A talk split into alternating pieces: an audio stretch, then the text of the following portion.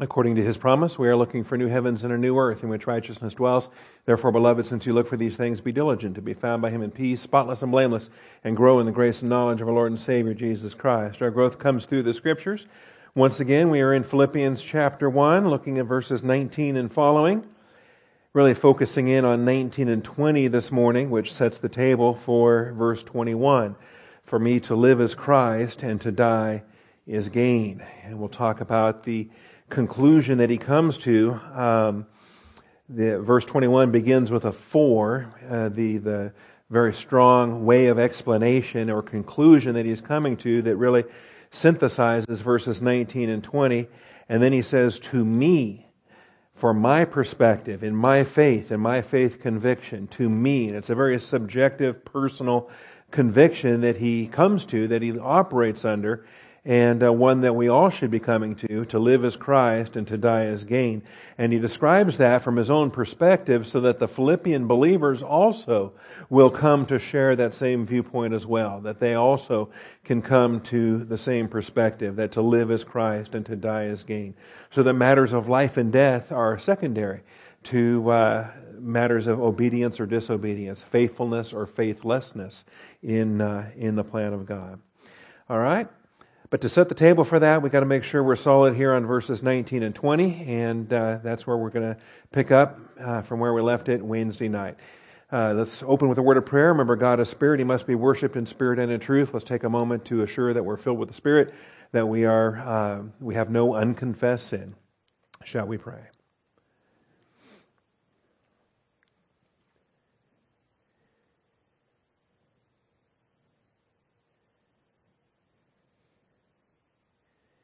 Almighty Father, we do come before you this morning, thankful for your truth, thankful for the blessings we have to assemble together, the freedom that we have in this nation, Father. Uh, we can meet in a public building with a sign out front, and we're not in fear of uh, the government coming in and shutting us down or putting us in jail. Father, we uh, thank you for the freedoms we have uh, to assemble, to show, to uh, study, to show ourselves approved, uh, the freedom to not be here this morning. Father, I just thank you for that as well. And uh, give you the praise and glory that uh, under positive volition, believers hungry for truth have uh, assembled so as to be fed. And I thank you for that, Father. So bless our time this morning. Open the eyes of our understanding. We thank you in Jesus Christ's name. Amen.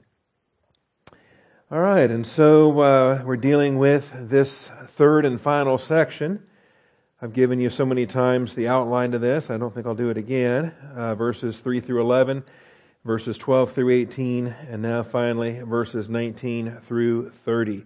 This is uh, the section that is the application both for Paul himself and for the Philippians to live as Christ and to die as gain. You adopt that as a philosophy, adopt that as a mindset moving forward, and everything else takes care of itself. That uh, matters of life and death you just leave that in the Lord's hands. You're going to stay faithful, running with endurance the race that is set before you. And so um, we're talking about now rejoicing. This is the first point of study.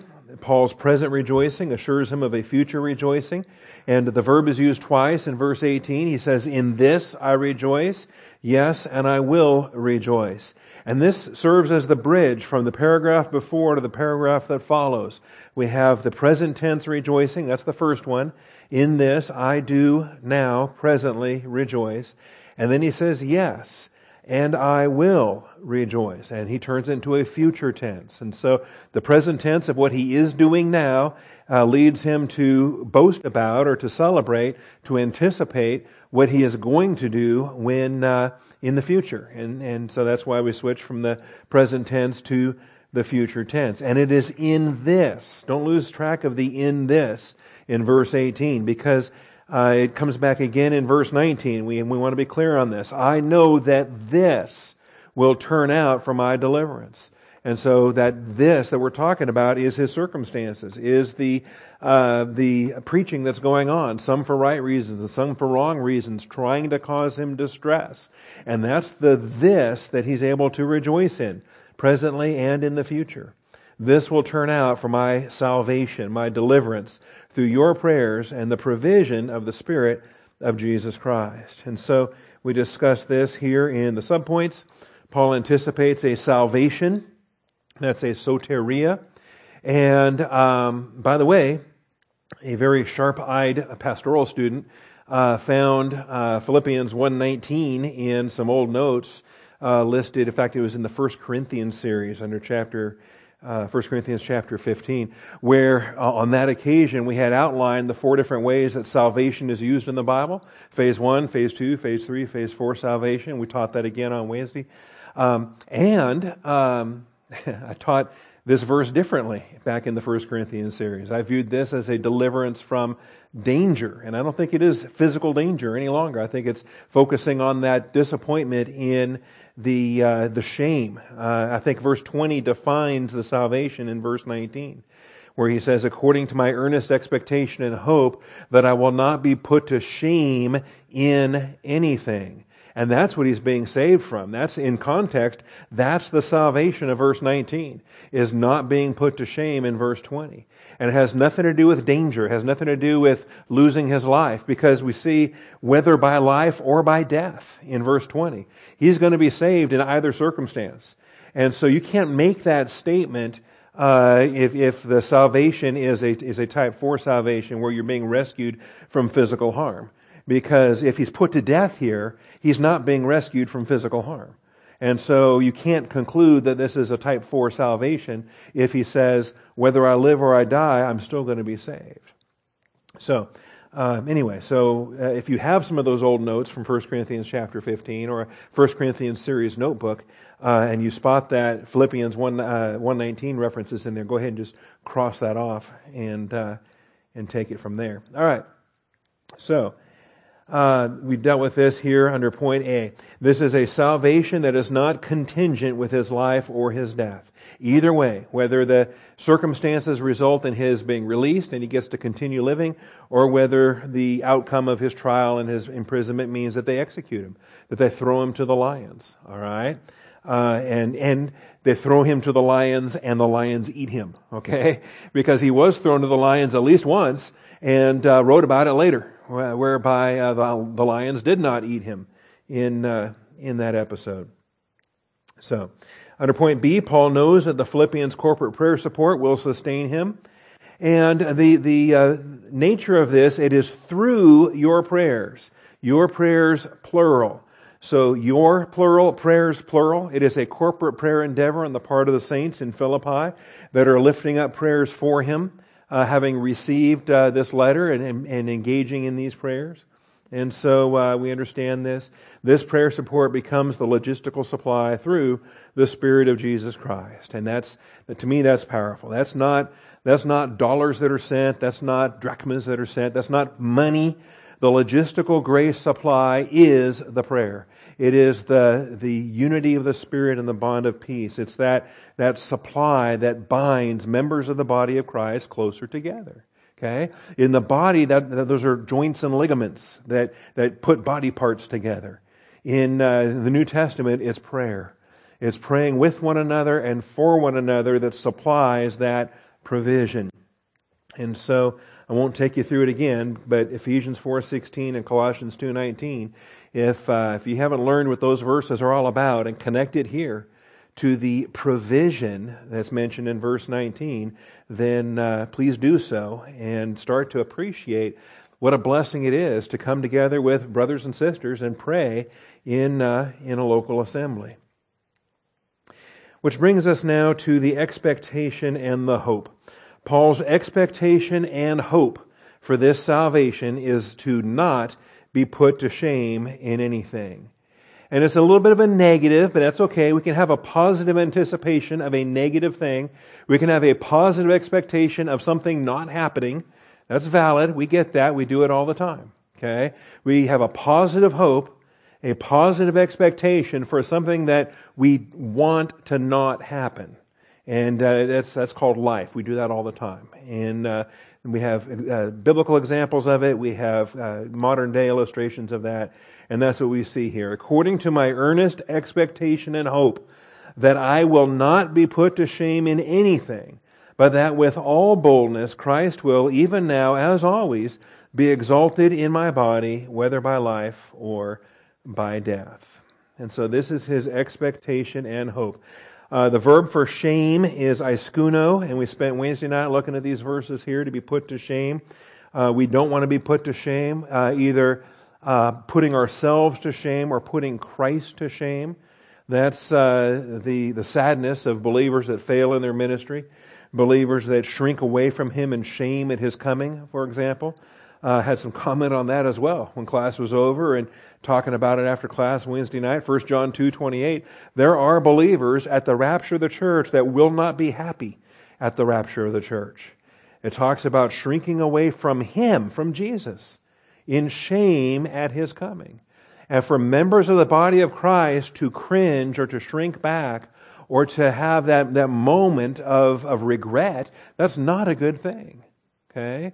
Now, having said all that, we can relax a little bit in the sense that um, that moment of shame only lasts for the twinkling of an eye, right? It's, it's going to be over very quickly because we're going to be transformed. Every believer that's on the planet today, even the biggest loser in the church age, right? The biggest rebel um, who's been walking in darkness for years, who's been in under reversionism, um, he's still saved.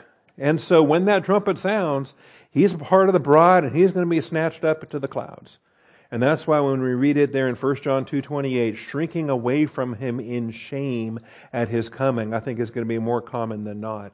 And yet, uh, it'll be over like that in the twinkling of an eye. Because when, when we all cast off our bodies, what does that mean? We're casting off the sin that infests these bodies. And so we're going to be putting on the new bodies. We're going to be transformed just like that to be snatched up into the air, to, meet, to the clouds, to meet the Lord in the air. This uh, present body that we have wouldn't survive too well being uh, launched up into the, into the stratosphere. Okay? We'd get very cold very quickly, assuming we survived the friction of the acceleration to get us up there right? Plus smashing through the ceilings and whatever else is above us. Okay? This physical mortal body would not do too well.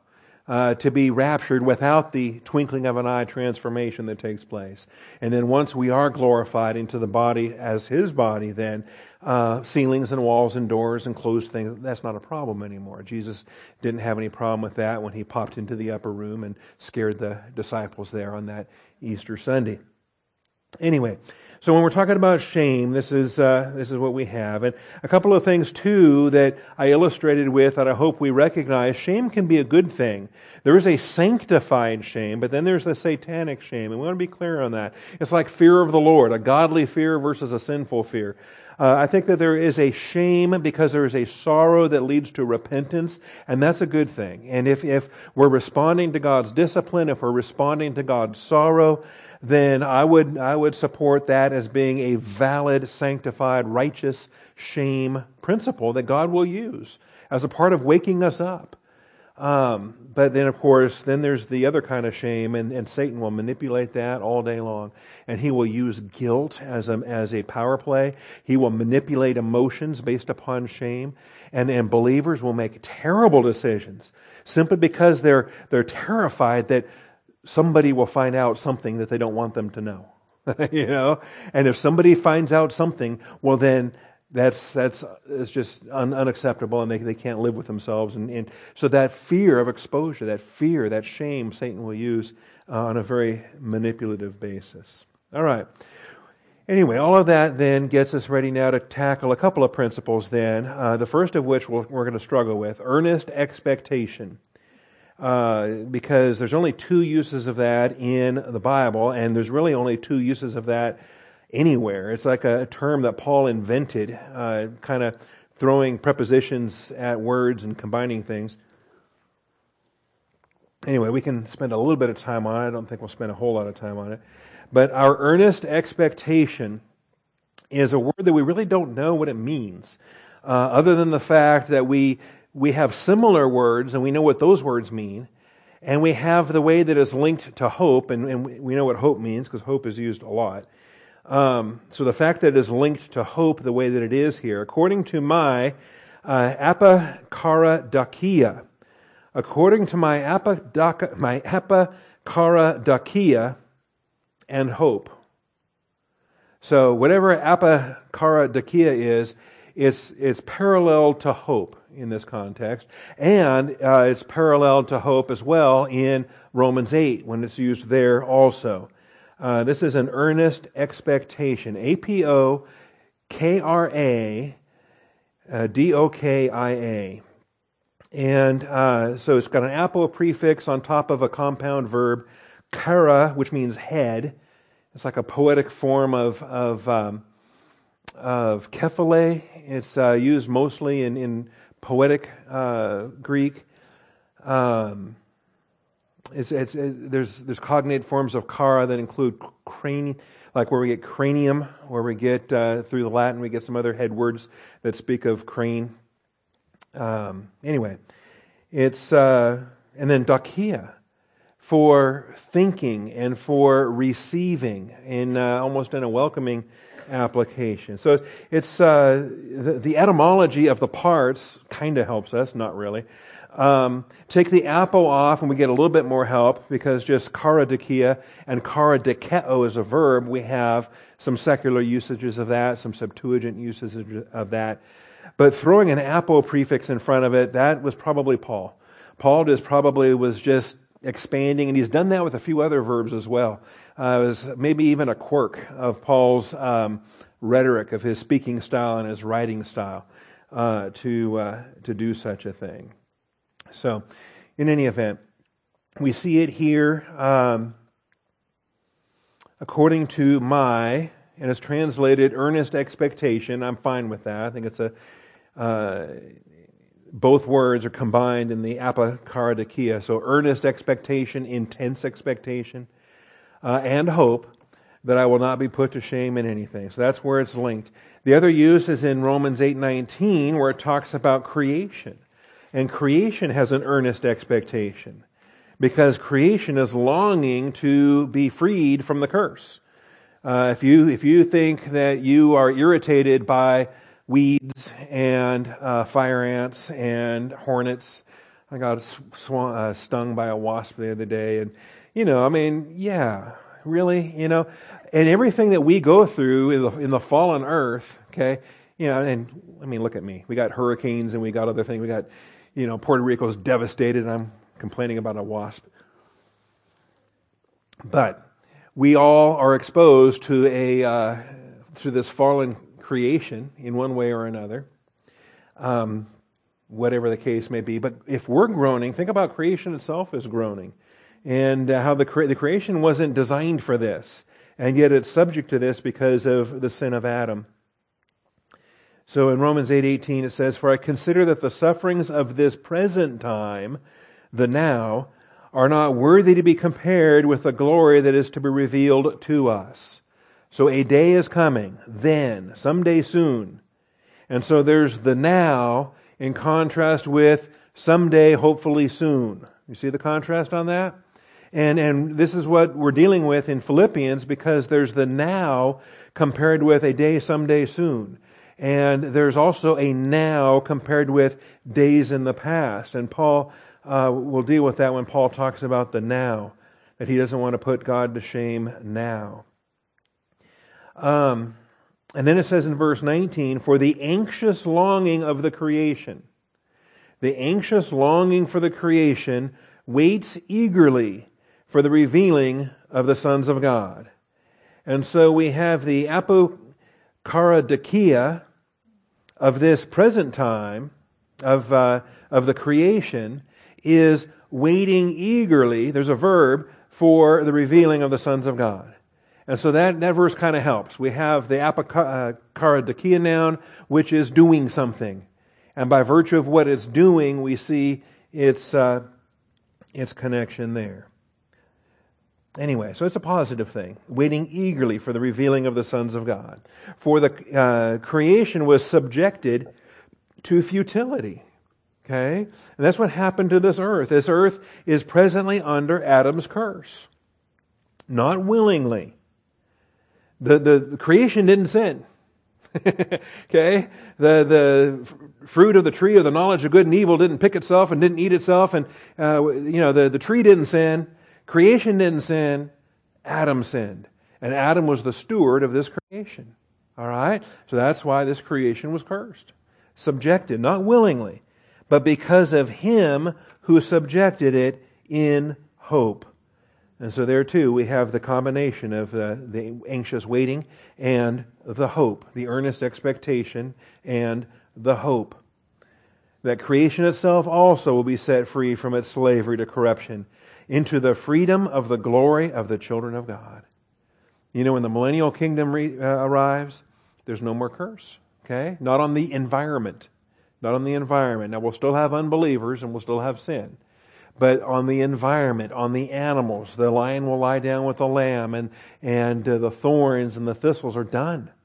Okay? The fire ants are done. The stinging wasps are done in the millennial kingdom.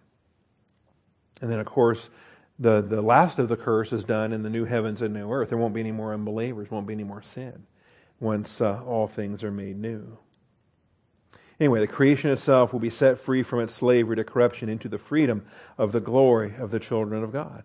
For we know that the whole creation groans and suffers the pains of childbirth together until now.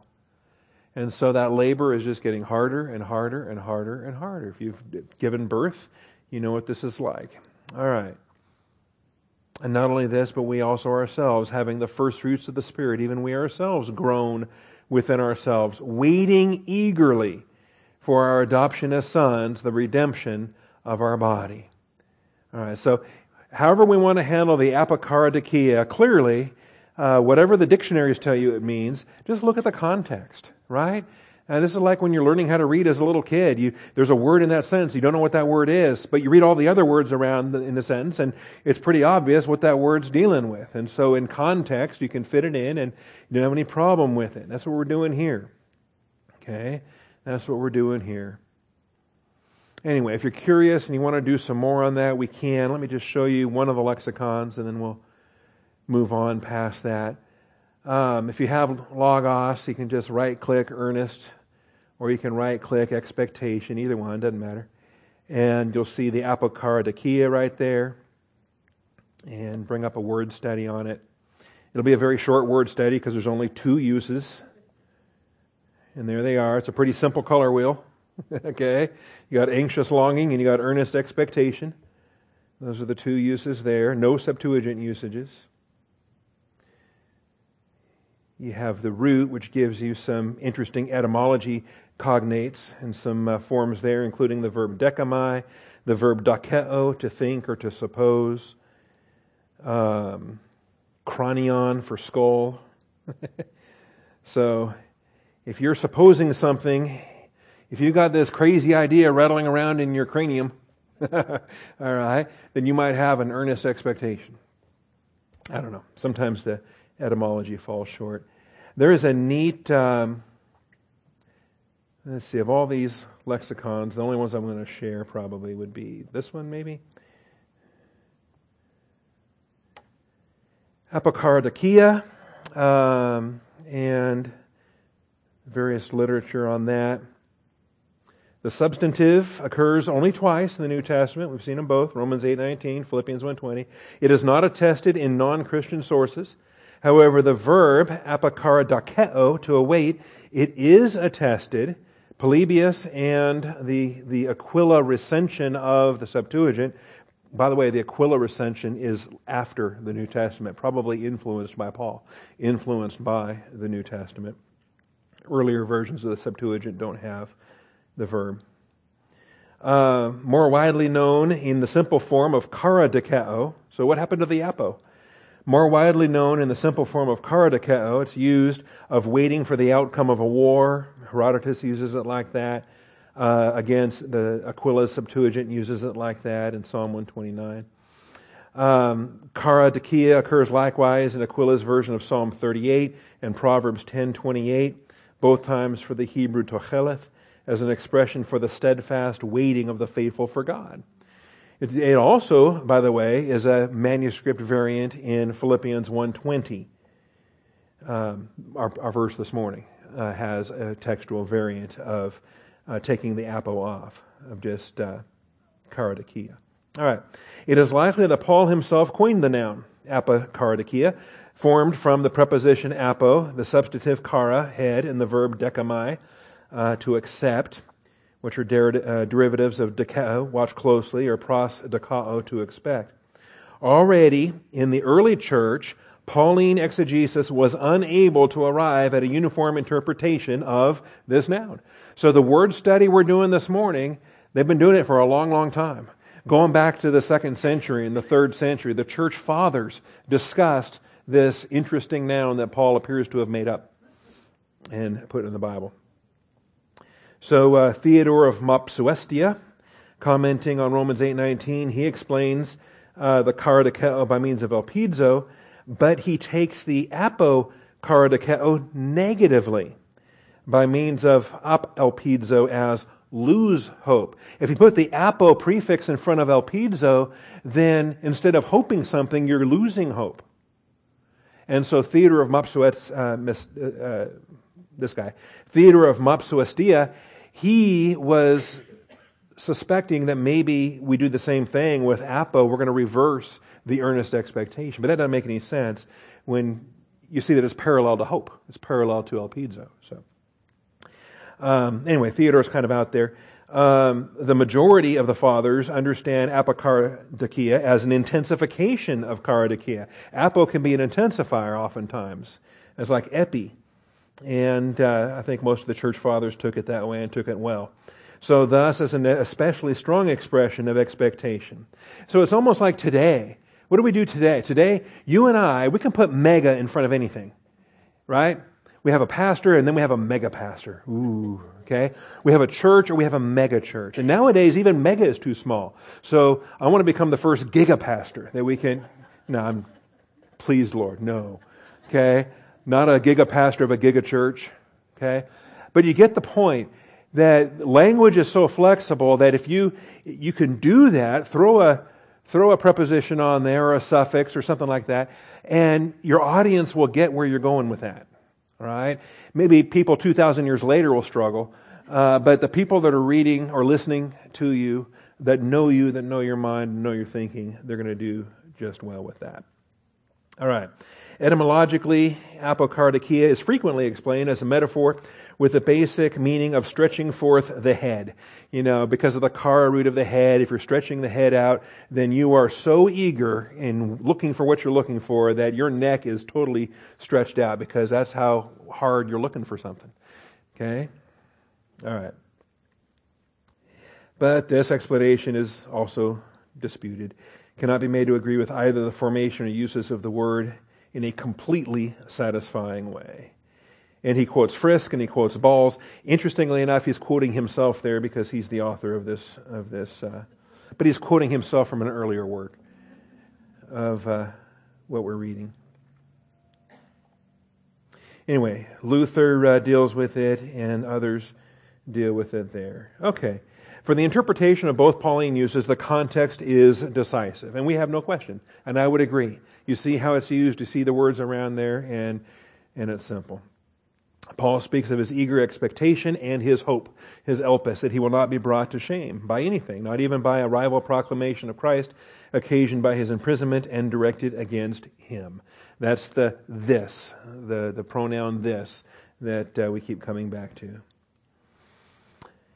Uh, whereas Elpis, in this context, as always in Paul, articulates an element of trust in God, the accompanying apokardikia emphasizes rather the vehement and unshakable expectation which constitutes the emotional dimension of the hope. All right, then Romans 8:19 views the creation in a tension between on the one hand meaninglessness and transitoriness, and on the other the freedom which consists in the glorification of the children of God. And so here also, apokardikia and elpis uh, can designate two aspects of the theological statement. All right, and see, it's Balz there is the author of this article.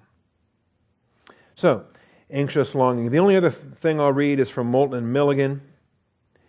Moulton and Milligan, here's a fun guy. This, this uh, lexicon, vocabulary of the Greek New Testament according to the papyri, and uh, this came about in the 20th century and really transformed Greek New Testament studies. Prior to Moulton Milligan, prior to examining the papyri, um, Koine Greek was, was not understood as well.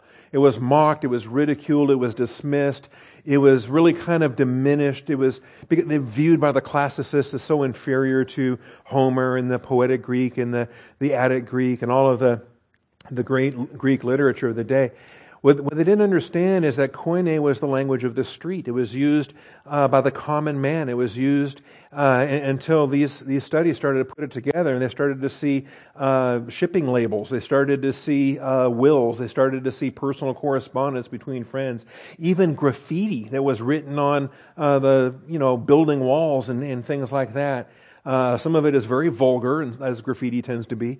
Um, and yet, that is the koine dialect of the, of the Greek language. And once more and more those expressions started to be seen for what they truly were, then New Testament Koine Greek uh, truly um, entered into its own, uh, its own appropriate study. So anyway, Moulton and Milligan track all of the graffiti uh, that has been found by archaeologists and all of the papyri that has been discovered and all the scraps of paper that were dug out of trash heaps and uh, started to create catalogs of, of expressions there, including apokaradokia. And um, highlighting the verb, apokaradokeo, uh, is used by Polybius, and there's a reference there. Um, compare the very interesting 6th century papyrus from Aphrodite in Egypt. And it's cited by Adolf Deissmann in his Light from the Ancient East. Uh, marvelous book, by the way. We have it in the church library has big, has a volume with text and a volume with pictures. And, you know, I look at the pictures mostly, but you can also go to the text and see the text as well. Um, anyway, somebody named Aphrodite in Egypt um, in the sixth century, in which certain oppressed peasants petition a high official whose parousia, who's coming, uh, they have been expecting, assuring him that they await him, that's ek decamen, they await him uh, and then here's our term as it's used in this sentence. Hoion, hoi ex, haidu, dakuntis, that's our word, tain tata tu Christu, uh, ayanu theu, all right, Parousian. As those in Hades watch eagerly for the Parousia of Christ, the everlasting God. All right? And so, there it is. And uh, some whoever this Aphrodite person was, and whatever letter she was writing or whatever scrap of paper papyrus this was written on. Um, the peasants uh, were, were anxious for this government official to show up. And they were as anxious as, it says, the inhabitants of Hades are watching eagerly for the parousia of Christ. Anyway, that's uh, interesting to me. While the perfectivized verb is well supported in literary koine, the noun is so far peculiar to Paul and may quite possibly have been his own formation. Compare what we have said above under apokdekami and apokdusis. Okay? Two other cases where we don't know anything about those terms having apos stuck in front of them. All right, and they appear to be Paul's quirks. They appear to be Paul throwing an apo there in apokdekami and apokdusis. And so, three different instances here that Moulton and Milligan say uh, likely Paul coined this. So, Paul was fond of throwing, all of that is a kind of a long side trip to say Paul was uh, very fond of throwing apo prefixes in front of verbs that were otherwise known. All right. According to our earnest expectation and hope. And hope. Now, with elpis, 53 uses and no questions about the noun elpis, the verb elpizo. Understand the positive anticipation that is exclusively uh, found throughout the Septuagint, throughout the New Testament. When the Bible uses elpis, it is hope on a positive anticipation basis. There is, uh, and so it's a great tandem with earnest expectation. This is not a hope that you know there's no chance in Hades that it's going to happen. Okay? You know, or I hope I win the lottery, or I hope that, that whatever. I hope that the Mariners win the World Series or whatever. They're not even in the playoffs. So that's not likely to happen. I hope, uh, you know, we can, we can express hope in a very, um, lost cause kind of hopeless way. You know, why, why do we do that? I don't know. That's curious to me. But uh, that usage that, that, that we're accustomed to of people using hope for something that is just so out there it's not even possible. Um, the Bible doesn't use it that way, not once, ever. Elpis is a positive anticipation. It is a hope whereby you have every expectation, every anticipation. You know that it's coming. In fact, it's definitive of who we are as Christians. You and I are saved. We stand in a living hope. That is the, the nature of what it means to be saved. And so every hope that we have, if it's grounded in the Word of God, then it has to happen. There's no reason for it not to happen. God said it's going to happen. And so we talk about the hope of eternal life. See, well, you know, experientially, we have it now. But we're still in mortal bodies and we're still creatures of time, bound by time. We're still in a physical existence. And so there could be days that we might question or we might doubt or we might fear, we might get scared. And then we have to be reminded wait a minute, we live in the hope of eternal life. And this body, if this body is killed, I still live. He who lives and believes in me will never die. So, anyway, that's the aspect on hope. And I hope we get this. Our hope, the noun is elpis, E L P I S. It's uh, number 1680 in the Strong's Concordance. It's number 50, it has 53 New Testament uses. Uh, Lewis and Bill are going to be a while before they get there because the, the is ending, the, the feminine is ending nouns are not the easiest ones to deal with. So they don't show up early in your first year Greek grammar. Um, in any event, um, we'll look at these. Notice how many of them are Pauline, uh, but not all of them. Uh, not only an emphasis for Paul, but also taught by Hebrews, Peter, and John. And as we look at each, I'm going to kind of give you a spoiler up front. As we look at each of these verses, notice the context for hope is a positional truth in Christ. And often it's manifest experientially through the body of Christ. All right? And you'll see that, I think, as we work through these examples. What do I mean? That it is a positional truth in Christ. We have hope because we are saved. We are in Christ. And uh, you ever try to, you know, encourage somebody that's not a believer when they lose a loved one? Ever try to preach a, a funeral for an unbeliever or attend a funeral for an unbeliever? There's no hope there. There can't be any hope there. What do you say? You know for a fact they rejected the gospel. And so, as we look at these Elpis verses, understand we're going to see a context that's going to be centered in a position in Christ. And we're going to see uh, often, not in every case, but often, um, this hope is going to be manifest with other brothers and sisters together, with the body of Christ that are walking together, serving together, loving together, hoping together. That we're not alone in this hope that we have, we're positionally in Christ and experientially, we're growing with a body of saints, with brothers and sisters that share the same hope we have. So that's what I mean by that. So the context for hope is a positional truth in Christ and often manifest experientially through the body of Christ. Not only is this an emphasis for Paul, and you see that Romans 5, Romans 8, Romans 12, Romans 15, 1 Corinthians 13, Colossians, 1 Thessalonians, all of those are Pauline references. So clearly, you know, uh, hope was a big deal to the Apostle Paul, but also taught by Hebrews chapter 6, chapter 10, Peter, 1 Peter chapter 1, chapter 3, and uh, John, 1 John 3 3. All right, so that's the aspect there. And Paul has this hope, his earnest expectation and hope that he will not be put to shame. That's what we're studying this morning. Now, to get the full flavor on Elpis, let's look at these other ones, starting in Romans 5, starting with why we are such creatures of hope. Believers ought to be the most hopeful people you'll ever meet.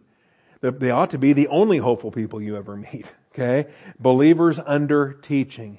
And what's sad to me is believers who lose hope. It's like believers who lose faith. We have faith, hope, and love. These ought to be our operational functions. And so when a believer's not walking in love, when a believer's not walking by faith, when a believer's not walking in hope, uh, I think they're, they're losing. Those are the, the tripods that we should be, uh, the, the legs of the tripod we should be sitting on. And uh, how sad is it when a, when a Christian loses hope? So, Romans 5.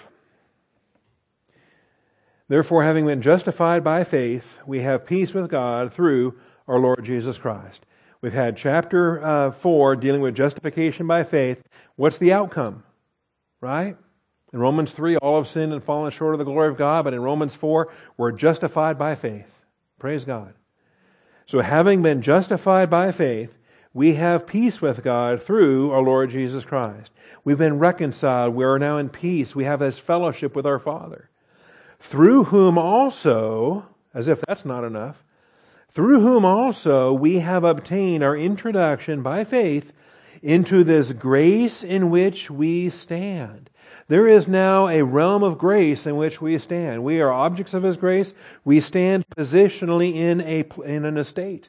That's why I say it's a positional truth in Christ. Called this grace in which we stand. And you'll notice, because we stand in this grace, what does that mean? And we exult in hope of the glory of God. That's what it means. That means we're not afraid of what's coming up. We're not afraid of the future. We're, uh, we're exulting in hope. What's in the future is glory. If there's some conflict along the way, so be it. If there's some suffering along the way, hey, who cares? The momentary light affliction is not worthy to be compared to the eternal weight of glory, and that's our hope. And not only this, we also exult in our tribulations. So we're exulting in hope, we're exulting in tribulations, knowing that tribulation brings about per- perseverance, and perseverance, proven character, and proven character, hope. And so we, we see how this gets built. We see how this gets intensified. And you can have hope and then you can have more hope. And it just feeds and it feeds and it feeds. It's like Paul. He was rejoicing, so he knew that it was going to bring about more rejoicing. He has a present rejoicing. He anticipated a future rejoicing. We stand and we exult in hope. We know it's going to produce an even greater hope. And hope does not disappoint because the love of God has been poured out within our hearts through the Holy Spirit who was given to us. And so we, we have every expectation of what's coming up, every, uh, every thrill for what's coming up when that trumpet sounds and what follows on the other side of the trumpet. And what, we have, what we're going through now just it doesn't discourage us, it encourages us. More testing? Great. Because God promised that it was going to happen. It's necessary. The more tribulations we go through? Great. Thank you, Lord, for counting me worthy to suffer according to the image of Christ, letting me be more Christ like. Because to the degree that I suffer with him, so too I get to rule with him. And, and you, I, do you want more reward? I want more reward. It means more suffering, it means more affliction, more tribulation. Okay? Great. And so, verse 2, verse 4, verse 5, and we have hope in, uh, in all these verses. For the love of God has been poured out within our hearts through the Holy Spirit who is given to us. And there we have it. Over to chapter 8. We've already seen this, verse 20 and verse 24. Talking about the creation. We were here just a little bit ago. The anxious longing of the creation waits eagerly for the revealing of the sons of God. Okay. Notice creation's not waiting for the tree huggers. Creation's not waiting for the whale kissers. You know, all the dirt worshiping tree huggers that are out there trying to save the creation. No, creation's waiting for us in our glorified state, coming back with Christ to reign. That's what creation's waiting for. Because of him who subjected it in hope. When the Father subjected it, it's the same hope we have. You get down to um, Verse 23, not only this, but we ourselves, having the first fruits of the Spirit, even we ourselves groan within ourselves, waiting eagerly for our adoption as sons, the redemption of our body. That's the last bit that's waiting. It's the last piece of the puzzle. Our soul has been saved, our human spirit has been made alive, but our body, nothing's happened to our body. We're waiting for a rapture to, to transform our body. For in hope we have been saved, but hope that is seen is not hope. For who hopes for what, is, for what he already sees? But if we hope for what we do not see, with perseverance we wait eagerly for it. See the context there. Now that's a different verb than what we see for waiting eagerly, but I think the context shows it is the same application, right? We're waiting eagerly for what we're hoping for. And that's the Father's blessing to, uh, to do. All right. You know, some things, and we're, we're just so impatient, we're so finite, and we want everything now. And yet the Father knows that now is too soon. The rapture can't come now. Oh, I wish that it would, but it's too soon. The bride is not yet complete. There's a member of the bride that's not yet saved. See, so can't happen till the, the bride is complete. Chapter uh, 15. No, chapter 12. And I think in all of these, we're seeing what are we seeing? We're seeing positional truth, being saved in Christ, and that's a, that's a sphere, that's a realm that we stand in, and that realm contains hope. Likewise, in chapter 12, same thing rejoicing in hope, persevering in tribulation, devoted to prayer. This is a part of what it means to uh, be a, church age believer. And in this context, by the way, you'll notice from verses 9 and following, we're operating in a flock. We're operating in a local assembly, serving one another. And so um, we see this, okay? Um, verse 3 says, Through the grace given to me, uh, I say to everyone among you not to think more highly of himself than he ought to think, but to think so as to have sound judgment, as God has allotted to each a measure, measure of faith. We have many members in one body. All members do not have the same function. So we who are many are one body in Christ and individually members one of another. And that's why we have gifts. And that's why we do what we do. We're serving one another. Whatever your gift is, in giving and serving and exhorting and teaching and leading, whatever we're doing, your gift isn't for you. Your gift is for everybody else in this church. Your gift is for the body of Christ. And so then the application for all of us is verse 9 and following. Let love be without hypocrisy. Abhor what is evil. Cling to what is good. Be devoted to one another in Philadelphia, brotherly love. Give preference to one another in honor not lagging behind in diligence, fervent in spirit, serving the Lord, rejoicing in hope. So there it is. It's our position in Christ and it's expressed in the body of Christ. it's manifest experientially through the body of Christ. Rejoicing in hope. Say, well, I can't rejoice in what I'm going through. Well, why not? Do you have a hope for what this is producing? Does this test provide you a hope for what the outcome of this test is going to be, the glory of Jesus Christ? I get it that the test is not pleasant. I accept that. My tests aren't pleasant either. If I had my druthers, I wouldn't have picked this. But there is a hope that comes with it because there is a purpose for it. There is a glory that will be produced. And in that hope, I can rejoice. Rejoicing in hope, persevering in tribulation, devoted to prayer, contributing to the needs of the saints, practicing hospitality, blessing those who persecute you, bless and do not curse, rejoice with those who rejoice, and weep with those who weep. Be of the same mind toward one another. This whole context demands that you're plugged into a local church serving one another in the body of Christ. Joe Hermit Christian can't live this passage out. All right. Apologies to Joe and Hermits everywhere. All right. I just realized I've been using Joe Hermit Christian for years and years and years, and I've never I created that expression before I knew a Joe. All right. Well, there it is. Uh, chapter 15. More hope. Verse 4. Whatever was written in earlier times was written for our instruction, so that through perseverance and the encouragement of Scriptures we might have hope. So we have a positional hope for being in Christ and an experiential hope that comes as we grow in the Word of God. Verse uh, 13 in the same context. May the God of hope fill you with all joy and peace in believing, so that you will abound in hope by the power of the Holy Spirit. So we should be the most hopeful believers anywhere. 1 Corinthians 13 13. Now abide these three faith, hope, love. The greatest of these is love. We taught this back in the First Corinthians series. Abide these three. They are operational functions for every born again believer priest. You and I should be walking by faith, not by sight. You, should, you and I should be walking by hope, not by hopelessness. And we should be walking by love and uh, not seeking after ourselves. Faith, hope, and love Abide these three. The greatest of these is love. But we walk in all three of these, including hope. Including hope. So if, if, uh, if we have brothers and sisters here that have lost their hope, then we need to come alongside and remind them that that living hope in which we stand is, is available.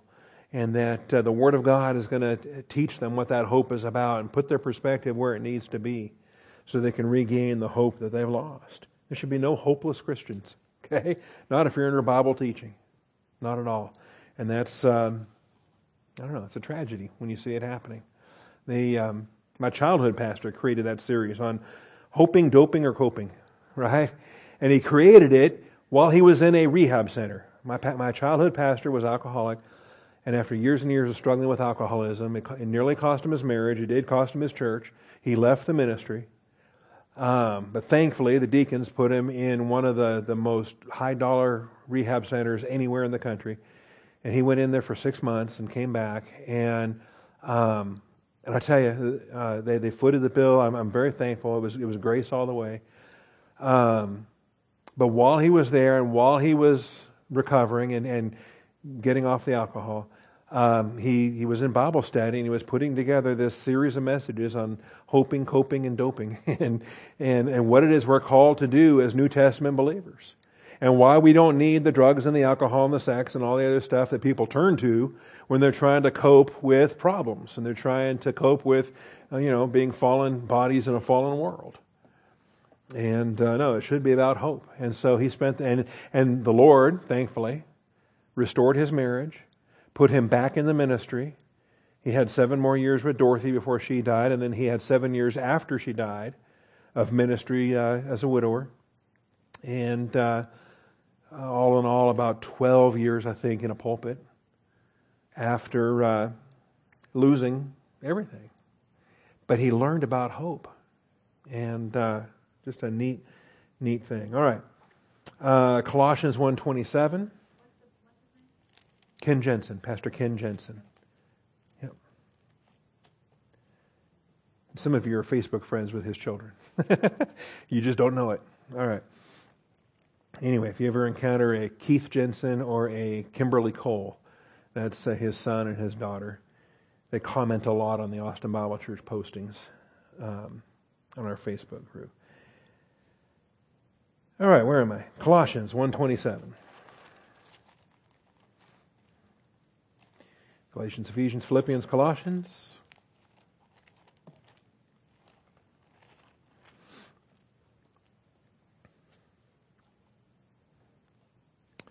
Notice um, he says in verse 24, I rejoice in my sufferings for your sake, and in my flesh I do share on behalf of his body, which is the church, in filling up what is lacking in Christ's afflictions.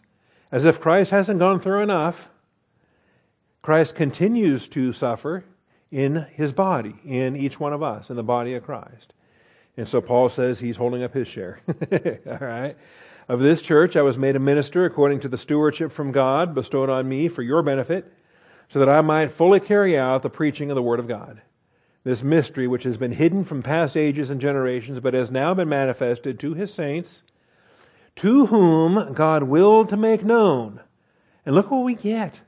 You and I get this for being New Testament believers, for being saved after Pentecost and before the rapture. Amazing, isn't it?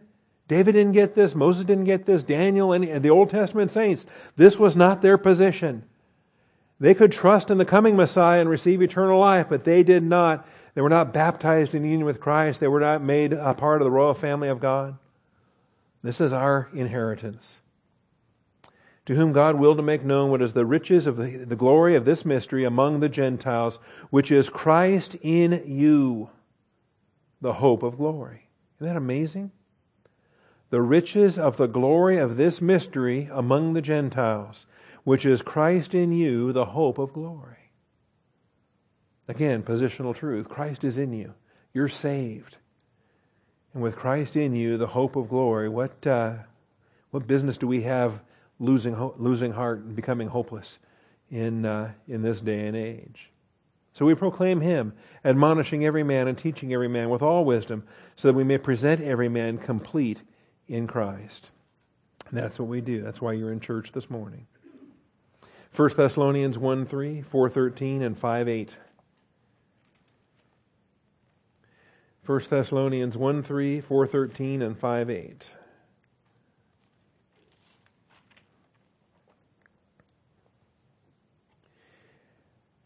Remember, Thessalonica was like Philippi. It was a Macedonian church. It was a positive church. It was a blessing to Paul every time he visited, every time he thought about them.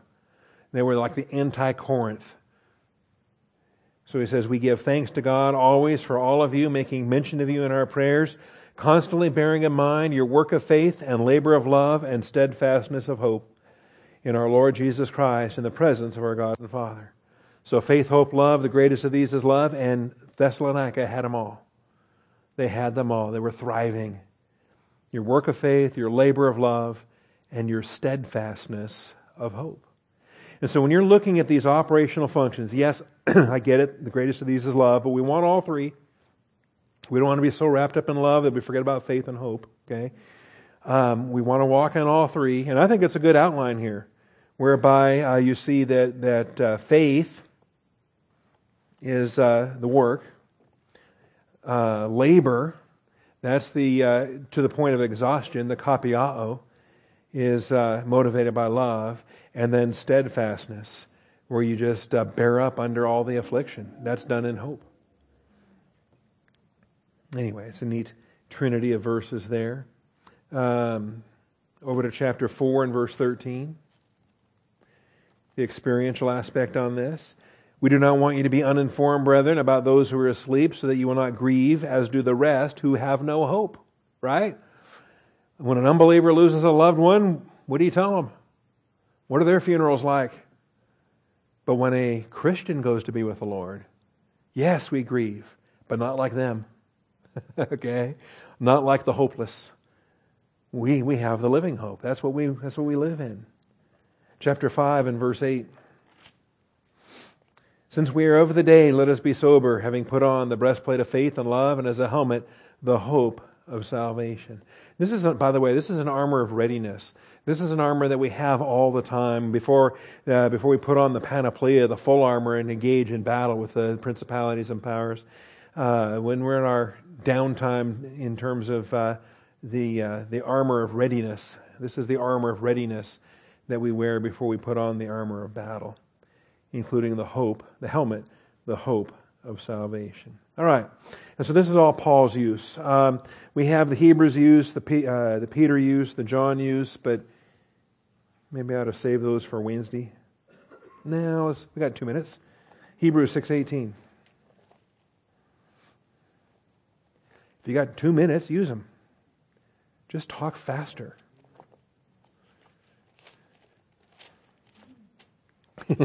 my my uh, advice to Lewis was slow down. You're going to be a speaker in Spokane, slow down. Okay, pray for Lewis and Ann. We're two hours ahead of them, so they haven't started yet. It's only 8.30 Pacific time. so I'm not going to heed my own advice of slowing down. Let's just go faster. Notice, though, by two, so in the, in the same way, where do you start with this? Um, anyway, verse 17. In the same way, God, desiring even more to show to the heirs the, of the promise the unchangeableness of his purpose, interposed with an oath. If you want to get the point across loud and clear, even though you're the God who cannot lie, Go ahead and take an oath. All right? Isn't that what we do? If we want to convince somebody that we're serious about it, don't we, uh, you know, don't we cross our heart and hope to die, stick a needle in our eye? Don't we take an oath? We put our hand on a Bible. I solemnly swear. All right? So help me, God. We're going to take an oath. I'm testifying under oath meaning that if I'm lying, there's judicial consequences, there's perjury, I can go to prison. Okay? And so, you know, how serious is it? Yeah, I mean, of course, if you're saved, your yes should be yes, your no should be no. Just say what you're going to say. But if it's under oath, it just gets more serious, doesn't it? And so God uses that as a pattern and says, okay, I'll take an oath. So that by two unchangeable things in which it is impossible for God to lie, we who have taken refuge would have strong encouragement to take hold of the hope set before us. This hope we have as an anchor of the soul. So it keeps us steady. We don't drift.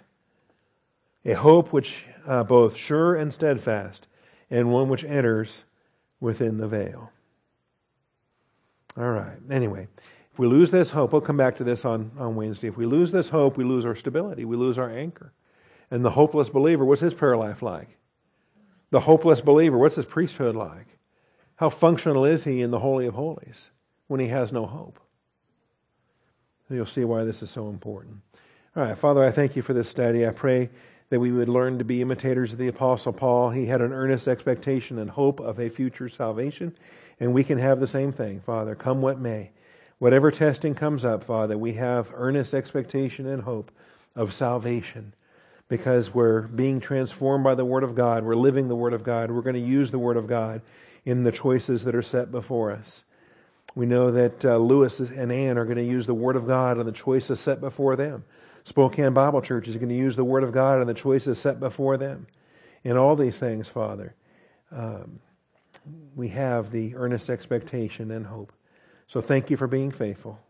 Help us to understand these truths so we can live them out for the glory of your Son, our Lord and Savior Jesus Christ, in whose name we pray. Amen.